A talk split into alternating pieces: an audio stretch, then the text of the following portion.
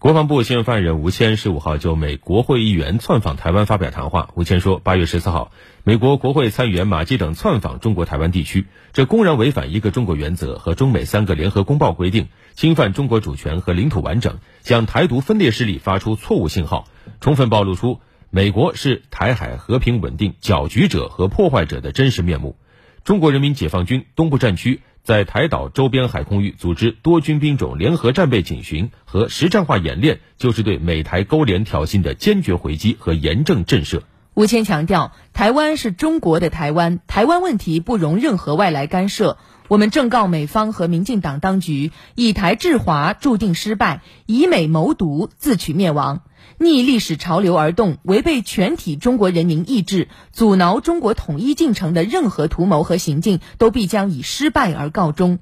中国人民解放军持续练兵备战，坚决捍卫国家主权和领土完整，坚决粉碎任何形式的台独分裂和外来干涉图谋。